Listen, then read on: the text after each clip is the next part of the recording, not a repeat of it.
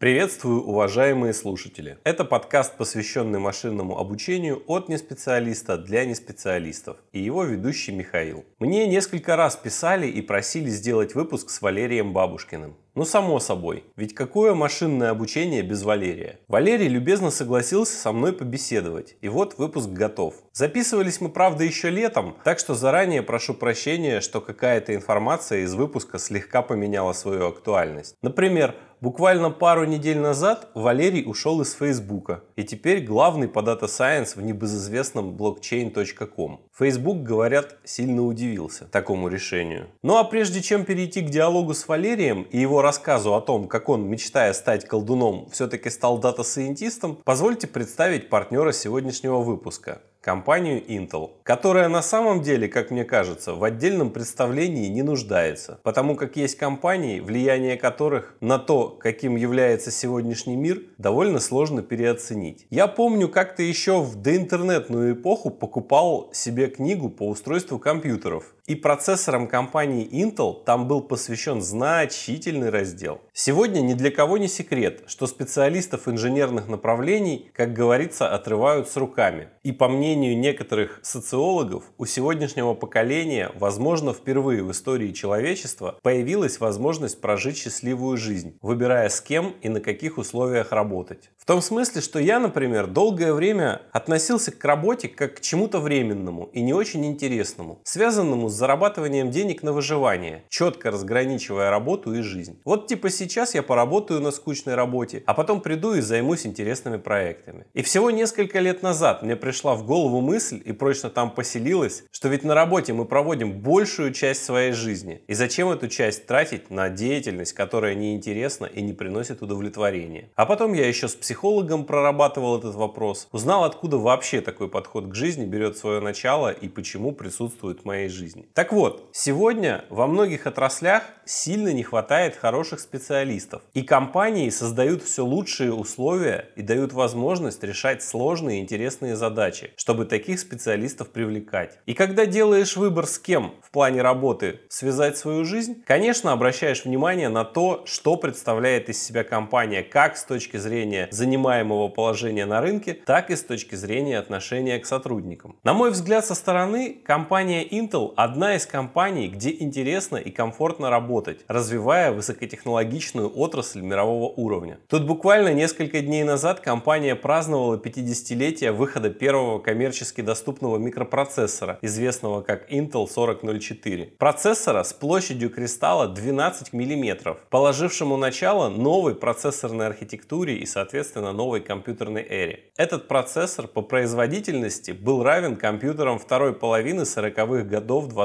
века, занимавшим целые комнаты. А одним из основателей компании был Гордон Мур, известный помимо прочего тем, что его эмпирическому закону многие годы подряд предрекают скорую смерть. Intel – компания с крутой историей, которая продолжает определять будущее. Кстати, я не так давно узнал, что небезызвестная в кругах компьютер Vision инженеров библиотека OpenCV разрабатывалась и долгое время поддерживалась компанией Intel. В общем, как и все, компания Intel постоянно ищет хороших специалистов, чтобы вместе с ними создавать высокотехнологичное настоящее и будущее. Ребята из Intel обратились ко мне, чтобы я рассказал о программе, которую проводит компания в рамках поиска кадров, которые, как известно, решают все. Это, кстати, вообще классная, на мой взгляд, тенденция, когда сотрудниками не разбрасываются, а стараются помочь им в обучении, повышении квалификации, предоставляют задачи и проекты по интересам, помогают с релокациями и так далее. Так вот, о программе. Во-первых, если вы хотите связать свою жизнь с лидерами отрасли и имеете компетенции и желания, вы можете сами попробовать себя на собеседованиях в Intel. А во-вторых, если вы знаете кого-то,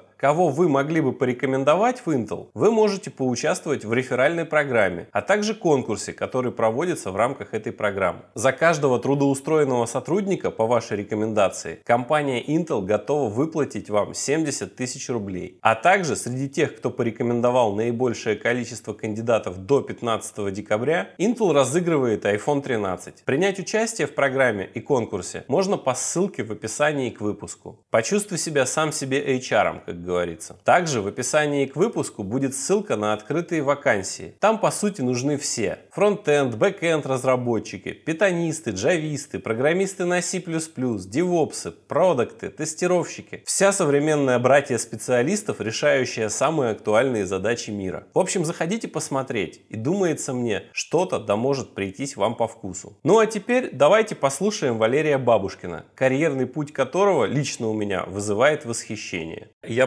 понимаю, что ты сейчас где-то в районе Темзы? А, да, я в Кингс-Кроссе, живу в этом районе.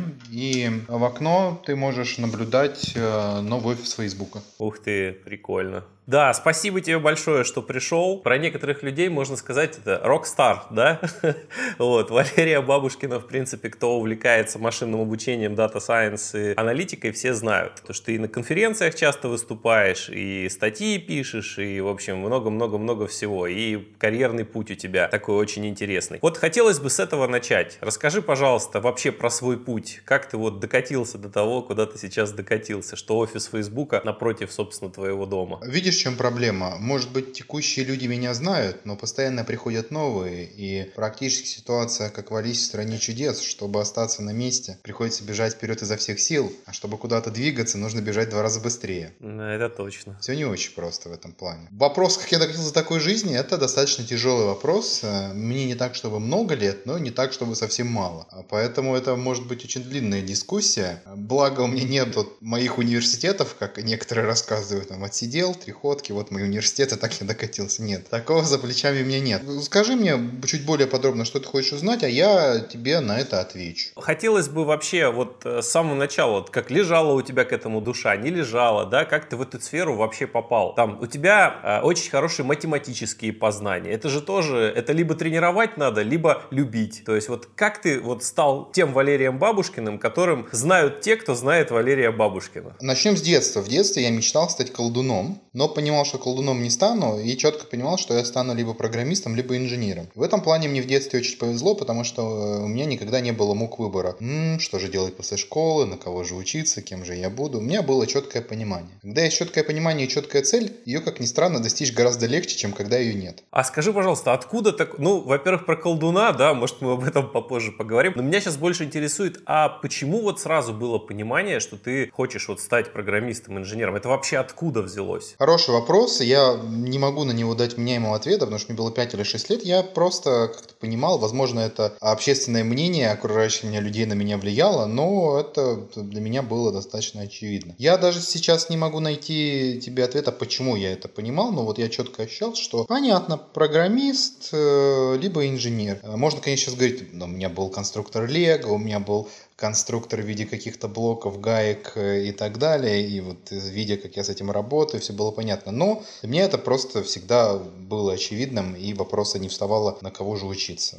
Вопрос стоял, где учиться. Но эту проблему я решил, жадно оптимизировав такую метрику, как расстояние до университета. Нашел ближайший к дому. Может быть, не оптимальное решение, но вышло довольно неплохо. Но что, я поступил в университет, когда мне было 17 лет. Но, в принципе, для мужчины, мальчика и прочее в России это довольно очевидный путь, потому что альтернатива в виде гэп проведенного в армии, не самая привлекательная для многих. А меня она тоже не привлекала. Вообще на тот момент, по-моему, было два года еще, таких как я. Или я уже точно не помню, честно говоря. Но я поступил в университет и занимался там э, тем же, что и подавляющее большинство студентов. Э, делал вид, что учусь. В принципе, это же стандартная проблема многих людей, которые в университете в России. Они не понимают, зачем они это делают, для чего и так далее. Но мне учеба давалась легко. Я начал работать, уж не помню... Как... Нет, я работал всегда. Начал работать по инженерной специальности, прям по конкретной автоматике технологических процессов с курса с четвертого. Поступил в аспирантуру и уехал в Германию. Потому что за год до поступления в аспирантуру я подал документы документы на грант, и уехал я э, в Германию, в землю Баден-Вюртемберг, в город Кальсруя, где учился на, в магистратуре по мехатронике. Что можно сказать, другими словами, робототехника. Отучился, поехал в Россию, вернулся и устроился на работу. Начал работать, а, услышал про машин learning, пошел в школу машин learning, это два года уже прошло с того момента, как я вернулся, или даже три. А оказалось, что я два года занимался машин learning, просто называл это химометрикой. Скажи, пожалуйста, это о каком годе сейчас, чтобы ко времени как-то привязаться идет речь? Вернулся я в 2013,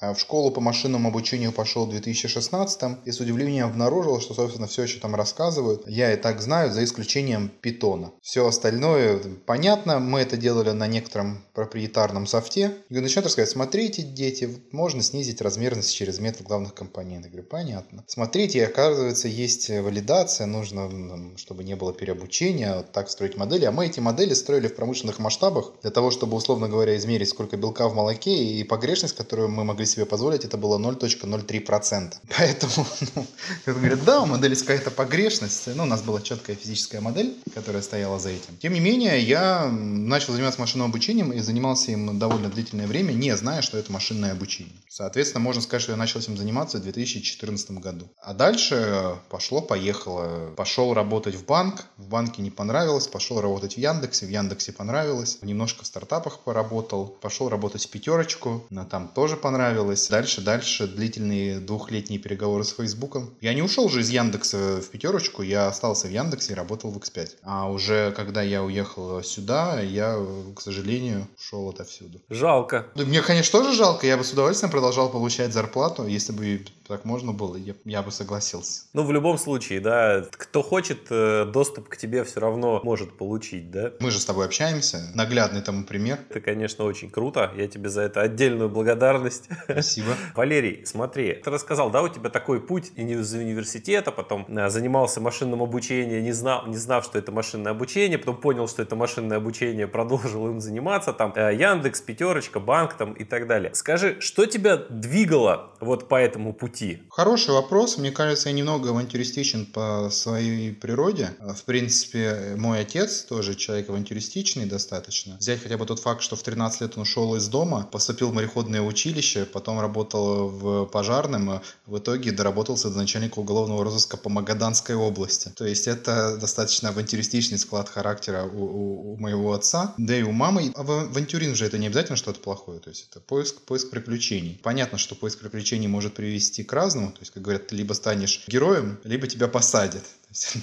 Но и у меня, возможно, есть эта частичка. То есть всегда интересно что-то попробовать, посмотреть. Э, на месте сидится. Плюс я довольно нарциссичен. Мне нравится, э, когда мне говорят э, какой-то классный. И для того, чтобы продолжать быть, чтобы тебе продолжали это говорить, нужно продолжать что-то делать. В принципе, это не самый плохой, наверное, вид топлива, который существует. То есть это тщеславие, тщеславие, довольно тщеславие. Мне нравится вот эти две вещи вместе, желание определенных приключений, тщеславие и какой-то запас здоровья, который позволяет мне все это делать, потому что это же требует, чтобы твой организм выдерживал большие нагрузки. Мало ли чего мы хотим, вопрос же еще в том, что мы можем, поэтому, когда наше желание совпадает с возможностями, появляются какие-то результаты. Но, пожалуй, это основные две черты. Про здоровье, кстати, сразу на ум пришел вопрос. Под твоими видео, которые на YouTube Ютубе многочисленные расположены, часто попадаются комментарии, нифига себе, data scientist, а банки какие? А что, а что это мистер Олимпия тут делает и в таком ключе? Вот можешь немножко про вот эту свою сторону своей жизни рассказать? Тоже из-за нарциссизма или еще какие-то другие причины? Нет, нет. Когда мне было 13 лет, я поехал в детский лагерь. И там был турник. И кроме турника, там был корпус, в котором мы жили. И на выходе, и, соответственно, на входе в этот корпус балка была. Нас водили на обед, на завтрак, на ужин. Ты был когда-нибудь в детском лагере? Только в качестве зрителя, скажем так, сам не был. Как это обычно выглядит? Идут на обед. На обед собираются 5-10 минут, пока весь отряд соберется, у корпуса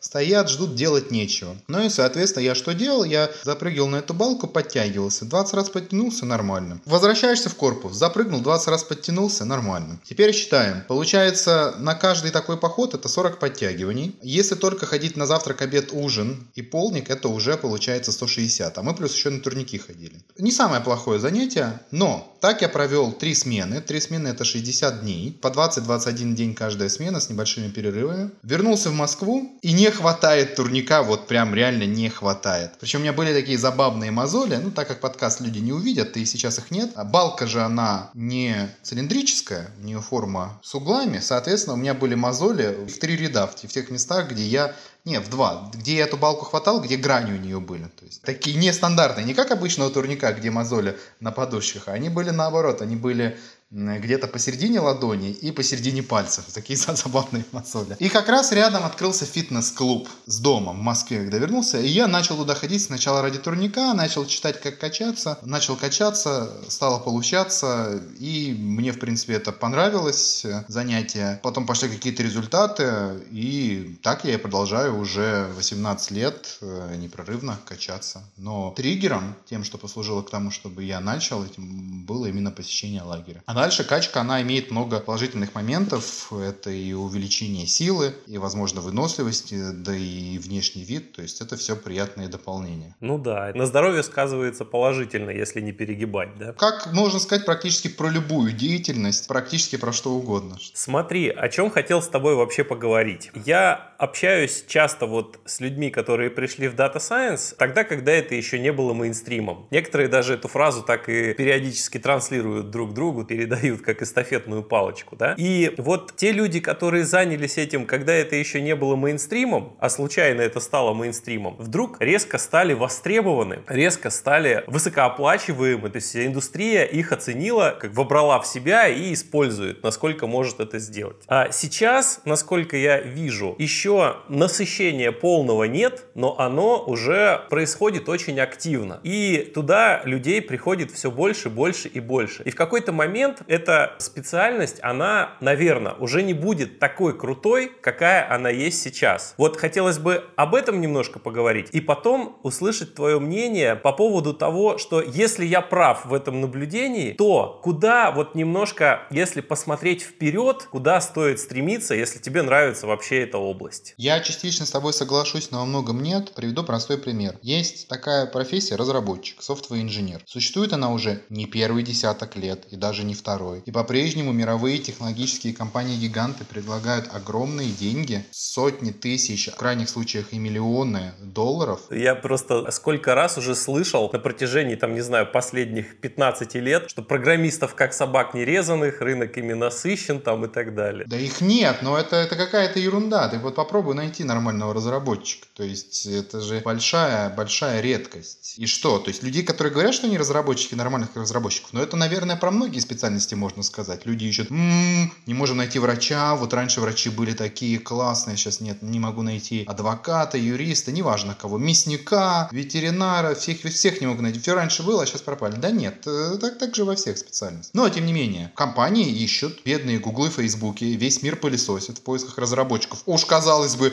сколько лет существует эта разработка, Индия производит миллионы разработчиков, вроде десятки миллионов, но, тем не менее, вот они прям большая проблема. Я только сейчас со встречи, там обсуждается, когда мы сможем нанять людей, не email, ничего, разработчики. Это, пожалуйста, и деньги есть, и бренд, и локация хорошая. Не вижу здесь э, никакой разницы с машин лернингом. Единственное, что кажется, что просто требования будут становиться более конкретными, потому что людям уже становится нужен результат. То есть, если 5 лет назад это было ум, я что-то там могу в Jupyter ноутбуке, то сейчас нет, не, не, подожди, чувак. В Jupyter ноутбуке это может там, почти кто угодно. А что ты умеешь что делать на самом деле? Да-да-да, происходит, и это хорошо. А, а спрос на тех ребят, которые практически ничего не умеют и на этом уровне остались и засели где-то в компаниях, да, он будет падать, потому что это что ты умеешь, вот это. Ну, а с этого нам какая польза? Это, это каждый умеет. Нам проще нанять человека, который умеет и это, и то, дать ему больше денег, чем нанять человека, который только умеет одно, это, и это ни к чему не приведет. Кажется, что как раз машин learning, он все больше и больше начинается пересекать с разработкой в Фейсбуке, например. Машин learning инженер, это вот то, что мы называем доцентистом, это именно software инженер, который машин learning умеет. То есть все, это схлопывается. Я понял. Я вот недавно слушал одного умного товарища, и он про бизнес рассказывал. И вот он говорит, что человек готов другому человеку, ну или компании, отдать деньги, если этот человек или компания приносят ему какую-то пользу. Ну, если мы не говорим о какой-то мошеннической схеме, а вот э, реальный э, обмен, да? Соответственно, какую пользу должен приносить работник вот в сфере Data Science, да, ML, чтобы бизнесу он был, ну, скажем так, бизнес на него смотрел как на хорошего сотрудника, нужного? Это ведь вопрос не очень простой, потому что вот эта функция полезности, она же не напрямую зависит, она не универсальная, она зависит от очень многих вещей. Может быть, я банк, и я говорю, что я теперь становлюсь цифровой экосистемой, нанимаю кучу специалистов, и у меня за счет этого растет капитализация. Да без разницы мне, что они денег сейчас не приносят, например. У меня капитализация так отросла, у меня был байбек по акциям, что это все перекрыло на 20 лет, пусть они там работают в минуса, просто вообще ничего не приносят. Приносят они тогда пользу мне? Приносят приносят. То есть, видишь, какая ситуация. А может быть, у меня денег в обрез, и мне нужно, чтобы они а, мне оптимизировали существующий процесс. Есть, зависит от того, какую метрику и как ты эти деньги зарабатываешь. Ну, конечно, вопрос всегда он так или иначе переходит к деньгам, но это может быть и пиар. А что, у всех есть, и у нас будет. Тоже такое бывает. Или, о, нам интересно, нашему владельцу интересно. Есть какой-то крупный концерн или холдинг, у них тоже есть владельцы. Владелец услышал, о, интересно, попробуем. Ну, не страшно, не получится, ничего страшного, получится хорошо. То есть много-много очень разных метрик. Самое понятное это деньги, самая понятная хорошая метрика. Если приносят больше денег, чем совокупные затраты, если есть прибыль, наверное, хорошо. А если нет, то, наверное, не очень. Вот смотри, если ты еще не нанимал ML-команды, не создавал у себя специальные отделы, департаменты, да, то ты пока еще не можешь оценить, насколько тебе такой департамент будет полезен. Как в этом случае, на что вот ориентироваться, если ты хочешь такую команду создать? Это же перспективно, модно, молодежно, у всех есть, о чем мы хуже, что ли? Как это делать? Если ты крупная компания с большим количеством денег, ты идешь к консультантам. Например, идешь к McKinsey, говоришь, McKinsey, значит, расскажите мне, проведите аудит, напишите мне план, стратегию, что делать. Но это стоит недешево. Другой вариант, начинаешь читать, вот есть такой-то бизнес, допустим, у меня такой бизнес, а в Америке есть аналог в 100 раз больше, или в 10 раз больше, или неважно. Они сделали то-то, то, заработали на этом, на этом, на этом. Хорошо, а я могу на этом заработать? Допустим, я заработаю из-за того, что у меня оборот в 100 раз меньше, в 100 раз меньше. Меня это устроит или нет? То есть такой research. Третий вариант обратиться к консультантам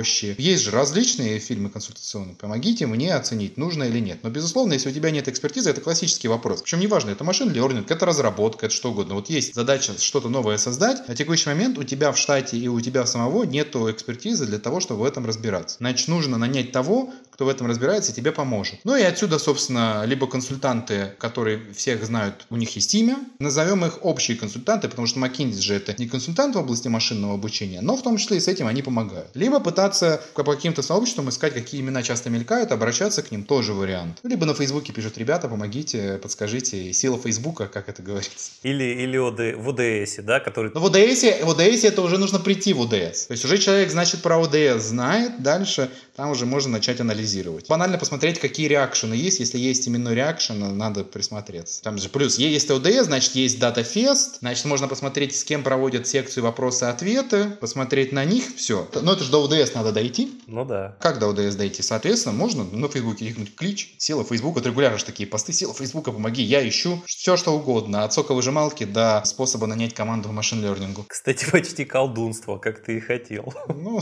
да, что-то есть. Такой вопрос. Вот ты очень много взаимодействовал, много бизнесов видел изнутри и помогал бизнесам как-то зарабатывать деньги, если говорить про ту самую главную метрику и самую простую, да? Угу. Ты это видел все изнутри, ты это все знаешь. И первые машин-лернеры, дата-сайентисты, они, как первые ученые, они собрали вот эти низковисящие плоды. По большому счету, изначально надо было просто ввести нормальную аналитику, посмотреть какие-то метрики, посмотреть, где у нас просадки там или наоборот точки роста, там туда вложиться. И все это дело при небольших вложениях, условно говоря, дает хороший результат. Компании, допустим, это сделали, уже собрали. Вот какие, на твой взгляд, есть недооцененные области, которые вот после того, как вот эти вот низковисящие плоды собраны, в которые следует смотреть в следующую очередь. Об тестировании. Подавляющее большинство компаний не умеют оценивать результаты своей деятельности. Как только ты не умеешь оценивать результаты своей деятельности, ну и все. То есть э, пока все прет, все хорошо, но когда начинаются какие-то сложные времена, это большая проблема. И это вопрос не только технический, это вопрос культурный. Это первый момент. То есть вот прямо об тестировании сразу говорю, потому что все остальное это уже следующее. Вот как только мы понимаем, что какая-то организация не умеет оценивать результаты своих нововведений, неважно это, может быть новый алгоритм машинного обучения или новый способ э, чего угодно, новый способ ведения процесса переговоров или что-то еще. Все, ну о чем тут говорить? Это же очевидно, если я не понимаю это хорошо, мне кажется, что я понимаю. Чаще я прав, чем не прав, даже так будем говорить, то есть это не так, что прям совсем монетку человек бросает, о, что произошло, но тем не менее. И это вопрос очень тяжелый, это часто говорят data-driven подход, data-driven подход. Говорит легко, а на практике это же жесткое изменение всех процессов, причем это некая потеря защиты, потому что что раньше ты там мог попробовать напустить пыли в глаза, становится это тяжелее, это неприятно, и развеивание иллюзий это не всегда приятно. Это вот, это очень важно, это прям, а, а все остальное, это что же зависит от бизнеса, кому что нужно. И опять же, говорить про низковисящие фрукты, пока всю эту инфраструктуру настроишь и прочее, прочее, это, знаешь, как можно заморочиться. А дальше, подход классический, если мы говорим про, дальше уже есть у нас АБ-тесты, у нас есть культура проведения экспериментов и оценки результатов, какой-то начальный машин learning. Все же очень просто. Есть процесс, в процессе крутятся деньги. А сколько там крутится денег? А. Б. Процесс идеален или нет? Ну, скорее всего, процесс не идеален. Хорошо. А если мы процесс сделаем чуть более идеальным, все равно мы его никогда не сделаем идеальным, но если у нас есть некоторая максимальная эффективность 100%, там крутится x денег, можем ли мы, сейчас у нас 70%, сколько мы можем сделать? Например, мы точно знаем по опять же, каким-то бенчмаркам мы увидели у других, что можно сделать 85. Хорошо, если нам ML нам может помочь сделать 85, если мы сделаем 85, сколько денег это будет? Все, дальше ты ранжируешь свои проекты и понимаешь, куда тебе пытаться вливать деньги. Это достаточно простая схема. Моя приоритизация еще проще. Когда я какие-то приоритеты расставляю, два вопроса задаю. Что будет, если я это не сделаю? И что будет, если я это сделаю? Видишь, я сначала от негативного иду. Ну да. Вот ты сказал, что АБ-тесты, да, как то, на что имеет смысл обратить сам самое пристальное внимание. Вот расскажи, пожалуйста, как компании некой гипотетической, которая дошла до этого, до понимания, что это надо делать, как бы ты вот, ну, некое свое идеальное видение, как это нужно внедрять? Это внедрять прежде всего нужно культурно. В каком плане? Допустим, технологически уже понятно, что делать. Берем, нанимаем этих чуваков, говорим, делать, они делают. Но это же дальше вопрос. Как это будет приниматься всеми участвующими сторонами, всеми заинтересованными людьми? Это огромная работа в, в области общения с финансовым департаментом, с с теми, кто реализует. Это как ты в каком-то интервью говорил или докладе «непогрешимые люди», да? Да, то есть это же огромная работа. Есть финансовый департамент, но с ними обычно можно договориться. Не понимают. А есть топ-менеджмент, который заинтересован, чтобы конкретно эта инициатива показала результат, потому что это окажется на них. А другой топ-менеджмент заинтересован в другом. То есть топ-менеджмент же это не единая группировка, они тоже по себе как-то бьются. Это огромная-огромная работа. И там начинается, кто-то же хочет подтасовать результаты. Он говорит, ну нет, нет, нет. Ну то есть а обычно же это как происходит в компании? прошел эксперимент, ты говоришь, допустим, стат значимого эффекта нет. Они говорят, ой, а вы знаете, мы забыли вам сказать, что вот такие три еще условия нужно включить. Говорят, нет, а, забыли еще про эти два условия. И, и, ну и понятно, что как, если достаточно долго так забывать, а потом вспоминать, то рано или поздно АБ-тест, АБ-тест условный АБ-тест, эксперимент прокрасится. Это вопрос культуры, и это люди, не знаю, в столет, ну, столетиями, наверное, время, десятилетиями бьются, как правильно поменять культуру в компании. Это вообще очень тяжело. Это нужно закладывать какие-то зернышки или целые народные объекты, которые бы эту культуру разносили. Ну, это прям такая штука, на которую я даже не могу дать э, однозначного рецепта. Это, безусловно, изменение культуры и восприятия, и полагания. А если мы говорим не о какой-то крупной устоявшейся компании, а, например, о каком-то стартапе, имеет им смысл вообще вот в эту сторону как-то смотреть? Ну, это вопрос. То есть задача стартапа это вначале расти бешеными темпами. Помнишь, я сказал, пока прет и нормально. Задача стартапа это вырасти не на 5% в год, а на 500% в год. Тут все понятно сразу. Вот мы выросли в 5 раз или нет. Ну, там, конечно, за счет понимания тестирования можно это ускорить, безусловно, но там немножко другая история у них. Опять же, в стартапе все сразу на виду, там 10 человек, вы все видите, понимаете, сразу можете контролировать, быстро итерироваться. Если вам хочется понять, что произошло, вы это сделали, поняли. То есть здесь-то технически это не так, чтобы сильно проблемно, нет, там есть свои сложности, но вопрос как раз культурной проблемы не стоит в стартапе, потому что в стартапе все заинтересованы в реальном результате, а не нарисованном. Вот как раз суть в чем, когда ты в большой корпорации, ты можешь сказать, да мне пофиг на этот реальный результат, я сейчас нарисованный покажу, свою премию получу, компания не разорит, не моя компания, что мне без разницы. Если в стартапе у вас 10 человек, ты что, нарисованный результат как тебе поможет? Никак. Это, видишь, разное культурное восприятие, разный подход. Вот через тебя прошло очень много разработчиков, ML-инженеров, там, дата-сайентистов, ты и сам нанимал, и в командах работал, и так далее. Можешь для слушателей дать какое-то вот видение своего вот такого идеального, да, кандидата, вот с которым бы ты работал. У меня подкаст в основном для начинающих. Вот того человека, который в эту область пришел, что-то там поучил, вот что-то знает, вот какого уровня, с какого уровня с человеком ты бы уже начал разговаривать, и что бы ты от него хотел? Ну, что значит разговаривать? Если ты говоришь про то, какого бы человека хотел свою команду, я вообще люблю небольшие команды, вот 3, 5, 7 человек, а то и 1-2. Но это такие мощные монстры, которых не очень много, их сотни буквально сильно. Это вообще даже тот уровень, до которого люди доходят через десятки лет опыта. Серьезно, он уже там все повидал, все посмотрел, все знает и так далее. Тут вопрос, наверное, все-таки про начинающего, что им, ну, тяжело им. То есть я бы... Мне не очень нравится учить людей, мне очень мне нравится больше с ними партнериться. А если совсем начинающий человек пришел, значит, его нужно учить. Это же надо и времени сколько инвестировать, и сил, и прям тяжело, и смотреть за ним. Но, как минимум, у него должен быть про базовые знания из разряда, что он должен какие-то вещи по SQL или питона и статистики понимать мы даже не говорим, но у него должно, должно быть э,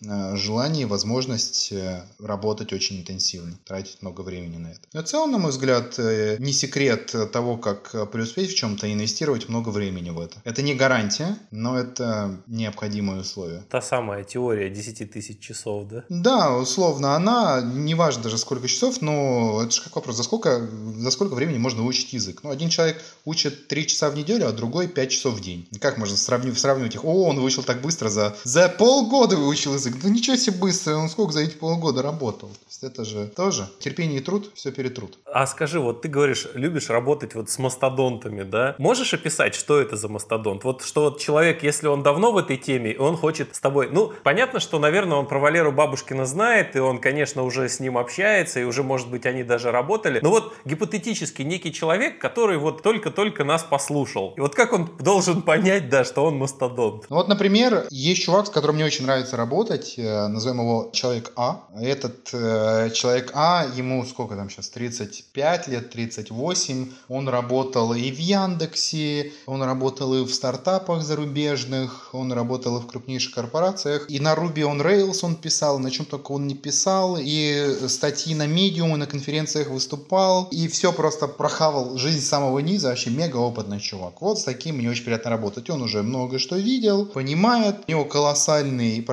практический опыт, он сохранил любопытство, нет у него максимализма, это прям вот э, одно удовольствие с таким работать. Ну, вдруг себя кто-то узнает. Я ему не... Я ж почему не знаю его имя, чтобы его не нашли и не забрали? Я же не потому, что мне ему это сказать, нет, я ему всегда скажу, я, может, ему даже скину ссылку на подкаст и скажу, вот, это ты. Хотел с тобой еще поговорить про Kaggle. Так. Я не хочу заострять сильно много внимания на площадке, потому что у меня будет выпуск еще про вот прям про площадку подробно, как она устроена, как там что происходит, как можно туда попасть, как зарабатывать медальки, вот всю вот эту механику и организационную часть. Это я хочу в отдельном подкасте сделать. Мне вот интересен именно твой опыт. Как ты туда пришел? Там вот если смотришь твои выступления на разных конференциях, ты там, я, Валера Бабушкин, на Кегле у меня 136 место там из 98 тысяч. Проходит пару месяцев, я, Валера Бабушкин, я на 73 месте там и так далее. Потом последнее, что я слышал, я не заходил, не смотрел, но вот именно из доклада слышал, 36-е, по-моему, было у тебя место. Последнее было 23-м? Вот, уже, то есть 23-е. То есть я уже устарел в этом плане. Вот расскажи, пожалуйста. Ну, это не уже, это был мой пик, я уже больше года не соревнуюсь. Ну, слышал я про Kaggle э, в ОДС, по-моему, в 2016 году. Пошел на соревнования Allstate, там было 5000 участников. Я старался, старался, старался. С огромным трудом э, занял 90 там какое-то место, получил серебряную медаль, и меня дисквалифицировали, потому что я отсылал предикты, чтобы быстрее узнать, а какое же там качество, и со своего компьютера, и зарегистрировал аккаунт своей жены с ее компьютера тоже отсылал. Ну и, соответственно, э, так как они между собой безумно коррелировали, нас забанили. Это был огромный удар по мне, я решил больше никогда. Это никогда продлилось 6 или 7 месяцев. Был competition от Сбера, я тоже там получил серебряную медаль. Потом пошел competition на Computer Vision. Computer Vision никогда не занимался. Решил, надо попробовать. Смотрю, что уже выхожу на золотую медаль, время заканчивается,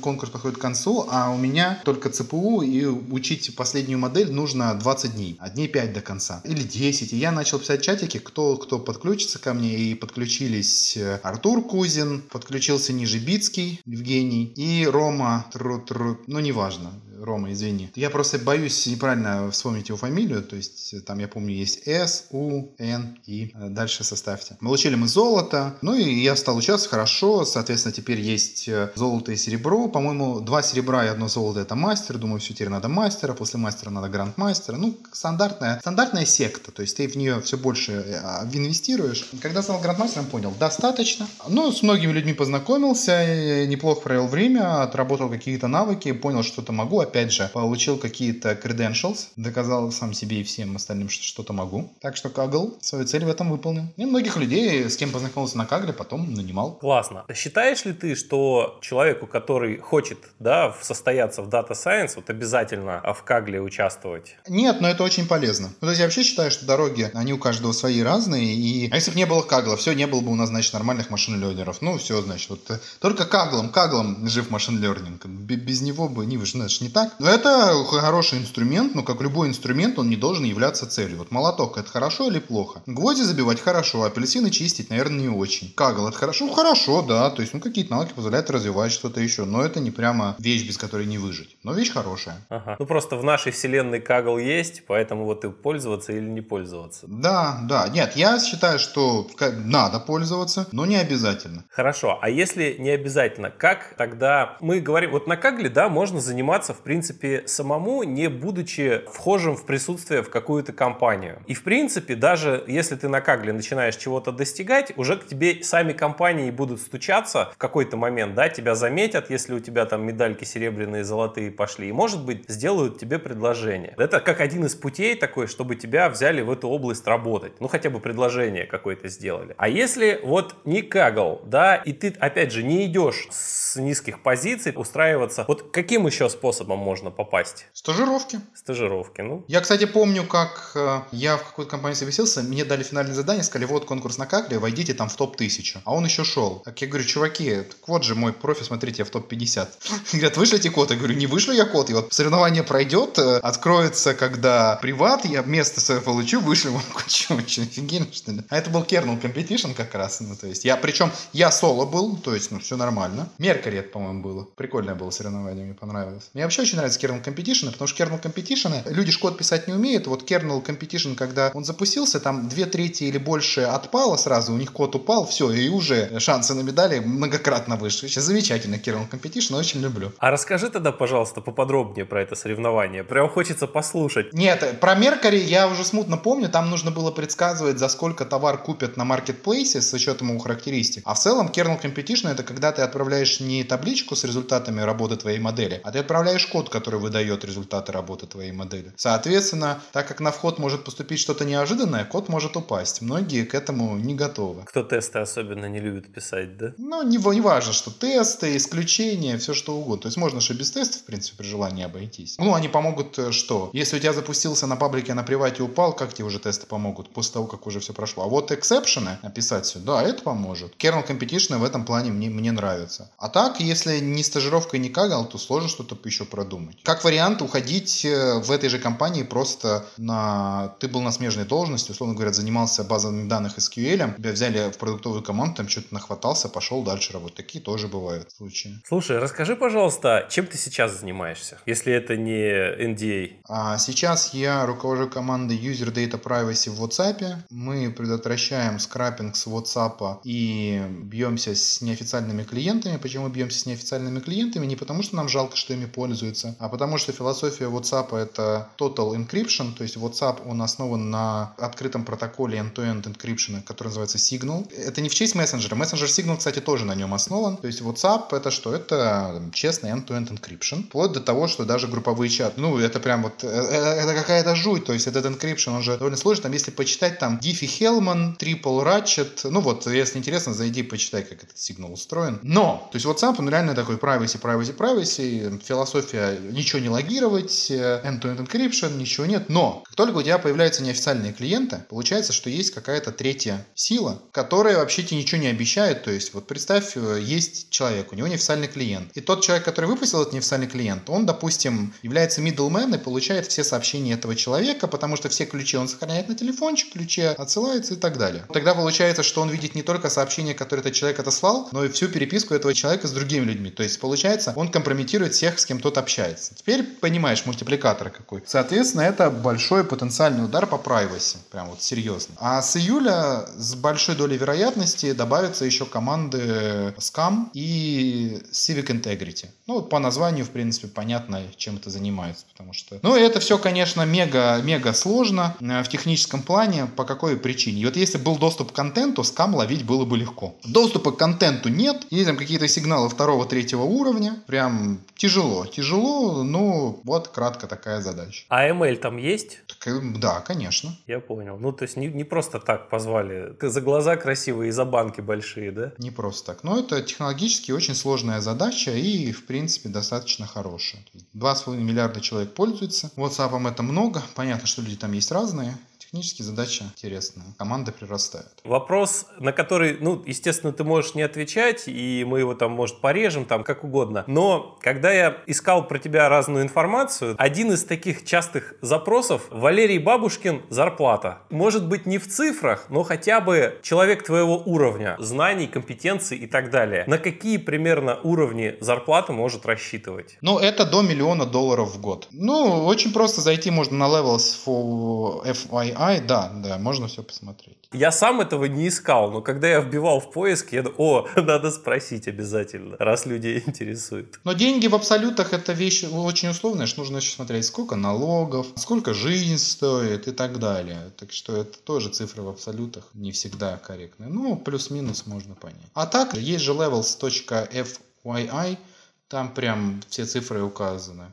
Заходишь в Facebook, выбираешь E6 смотришь, E7 смотришь, E8 смотришь, ну и там актуальные цифры, грейды. У тебя большой опыт, да? Ты на эту индустрию уже смотришь и снаружи, и изнутри, из одной компании, изнутри другой компании, там крупные компании там, и так далее. Вот можешь немножко накидать, куда эта индустрия вообще движется? Куда мы идем? Мы частично уже обсудили, что она движется к более конкретным применимым вещам, и больше э, идет спайка software engineering, то есть когда производятся реальные решения, а каких решений? Но это же множество. От банальных пририсовать ушку или маски в виде снапчата и заканчивая различной биометрией самодвижущимися повозками. То есть область же огромная. Я немножко не об этом. Не о том, что вот перспектива там двух, трех, пяти лет, а вот немножко подальше. 10, 15, 20, 30 лет. Вот как тебе кажется? Если бы я на такую перспективу мог нормально прогнозировать, я бы уже закупил акции этих компаний, в принципе, и, и все. И никому бы об этом не говорил. Поэтому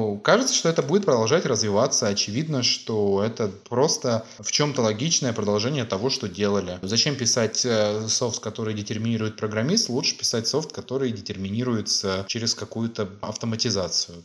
Люди же всегда хотели все автоматизировать. Но несмотря на то, что люди постоянно все автоматизируют, профессии и потребности все в более усложняющихся навыках только возрастает. Может, в какой-то момент это перестанет возрастать, но пока я такого не предвижу в ближайшие 10, 20, 30 лет. А сказать что-то более подробное, куда движется индустрия, нет, я не скажу, к сожалению. Я не знаю. Интересуешься ли ты темой вообще AGI, да, сильного искусственного интеллекта? Ну, я человек достаточно прикладной и конкретный, и я просто не вижу каких-то нормальных подвижек в этом там или что-то еще. Когда будет что-то, о чем можно будет поговорить, тогда и поговорим. Сейчас я, я просто не знаю и не вижу, чтобы было о чем говорить. То есть ты ни одно из направлений, которые сейчас развиваются, не считаешь каким-то вот э, перспективным? Это вопрос э, фундаментальный. То есть, на мой взгляд, это как фундаментальная наука. В моменте сказать, какое из направлений в развитии фундаментальной науки выстрелит, тяжело. Но тут вопрос, вот ты занимаешься фундаментальной наукой или прикладной? Я занимаюсь прикладной, если проводить такие параллели. Поэтому до фундаментальных этих вещей я тут вообще не некомпетентен. Но из того, что я просто знаю и слышал, это вообще, ну, не стоит сейчас вопрос, будет ли это в следующие 10 лет, скорее всего. Слушай, расскажи, пожалуйста, как ты учишься? Я читаю книги.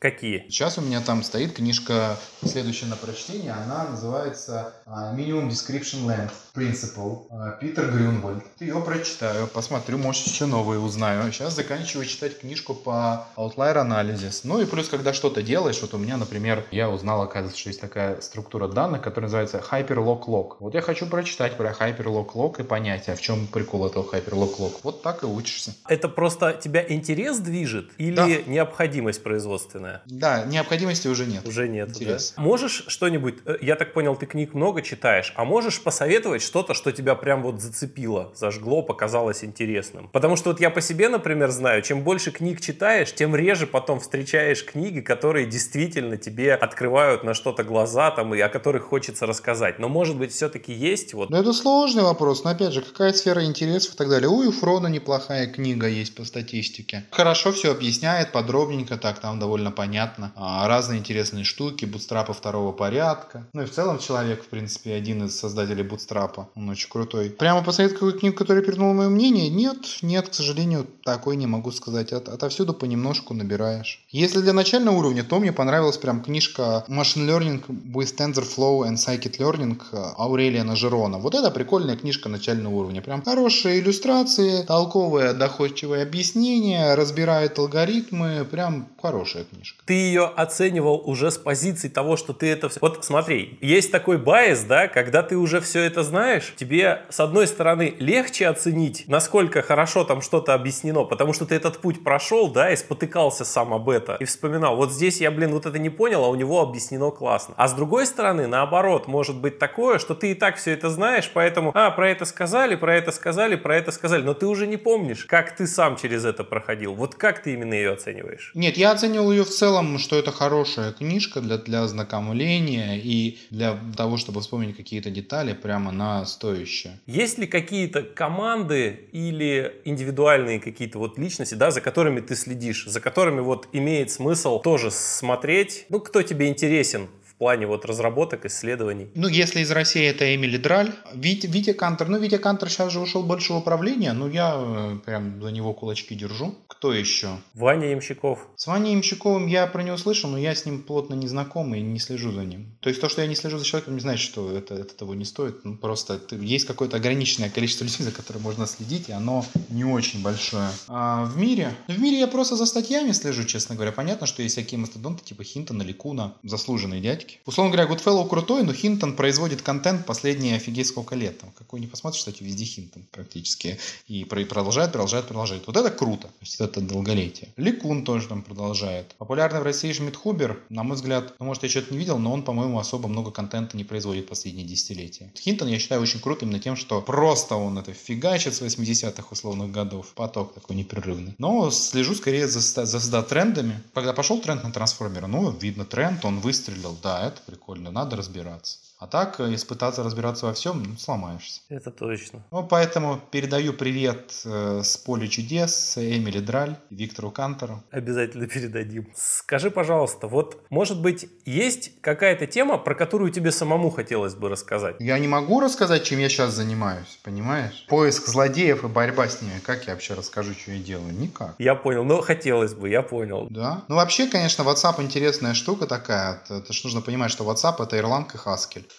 функциональщину. То есть, да. ну, это, вот, это же просто мир функционального программирования, безумие какое-то. Валерий, ну, основные вопросы, вот, которые я хотел у тебя спросить, я задал. Классно, было очень интересно. Я очень рад знакомству. Спасибо, что пригласил. Мне было очень приятно. Если нужно будет, зови еще, можем поговорить на какую-то конкретную тему. Сейчас же у нас был такой общий э, разговор. Дальше мы можем обсуждать что-то детальное. Да, я вообще позиционирую свой подкаст как такой больше образовательный. И в идеале у меня человек человек с выпуска должен вынести знания, ну, какой-то штуки, например, там, не знаю, основы нейросетей, или что такое федеративное обучение, там, или что такое автоэнкодеры, там, ну, куча этого всего. Это же тема бездомная, сам понимаешь. Угу. Вот, в принципе, так как ты не против, я обычно у всех спрашиваю, готовы ли вы со мной встретиться там еще раз, и вот как-то более уже такое что-то типа лекции сделать. Ну, как ответы, может быть, с заранее заготовленными вопросами, может быть, в свободном плане, но на заданную тему. Вот я так понял, что что ты, если что, готов. Понятно, я готов, но проводить лекцию это надо готовиться, это тяжело. Отвечать на вопросы легче, то есть отвечать на вопросы это уже у тебя половина контента есть. То есть есть уже вопросы, поэтому лучше отвечать на вопросы. Ну да, да. То есть мы можем подойти таким образом. Я, допустим, выберу несколько тем, да, которые мне хотелось бы обсудить. Ты там пальцем тыкаешь, вот это, давай по этой. Я по ней, соответственно, готовлю вопросы, засылаю тебе, ты смотришь там, чем может быть расширить, может быть нормально там и так далее. И мы встречаемся и уже беседуем по какой-то конкретной теме, получается. Да, да. Слушай, ну круто, спасибо. Я вообще очень благодарен вот людям, как ты, за то, что вот вы, собственно, с нами, с простыми людьми, далекими от мира Data Science, ну, да, ну, как бы, извини, я понимаю